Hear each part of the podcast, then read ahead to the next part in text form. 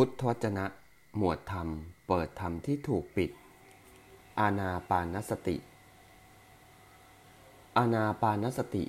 วิหารธรรมของพระอริยเจ้าบทที่ 21 ภิกษุทั้งหลาย ถ้าพวกปริพาชกเดลถีลัทธิอื่น จะพึงถามเธอทั้งหลายอย่างนี้ว่า ท่านผู้มีอายุ สมณะโคดม อยู่ ทรงอยู่จำพรรษาส่วนมาก ด้วยวิหารธรรมไหนเล่าดังนี้ ภิกษุทั้งหลาย เมื่อพวกทศเมื่อพวกเธอถูกถามอย่างนี้แล้ว พึงตอบแก่พวกปริพาชกเดรถีลัทธิอื่นเหล่านั้นอย่างนี้ว่า ท่านผู้มีอายุ พระผู้มีพระภาคเจ้า ทรงอยู่ตลอดพรรษาการเป็นอันมาก ด้วยวิหารธรรมคือ อาณาปานสติสมาธิแลดังนี้ ภิกษุทั้งหลายในกรณีนี้ เราเป็นผู้มีสติหายใจเข้า มีสติหายใจออก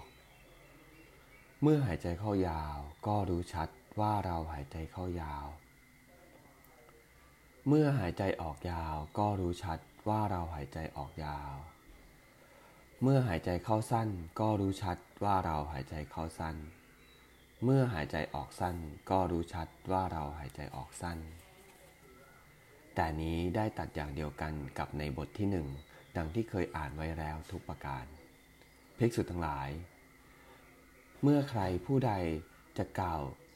สิ่งใดให้ถูกต้องชอบธรรมว่าเป็นอริยวิหารก็ดี ว่าเป็นพรมวิหารก็ดี ว่าเป็นตถาคตวิหารก็ดี เขาพึงกล่าวอาณาปานสติสมาธินี้แหละ ว่าเป็นอริยวิหาร ว่าเป็นพรมวิหาร ว่าเป็นตถาคตวิหาร ภิกษุทั้งหลาย ภิกษุเหล่าใดยังเป็นเสขะ ยังไม่บรรลุถึงธรรมที่ต้องประสงค์แก่ใจ ปรารถนาอยู่ซึ่งโยคะเขมธรรม อันไม่มีอะไรยิ่งกว่า ภิกษุเหล่านั้นเมื่อเจริญแล้วทำให้มากแล้ว ซึ่งอาณาปานสติสมาธิ ย่อมเป็นไปเพื่อความสิ้นไปแห่งอาสวะทั้งหลาย ส่วนภิกษุทั้งหลายเหล่าใดเป็นอรหันต์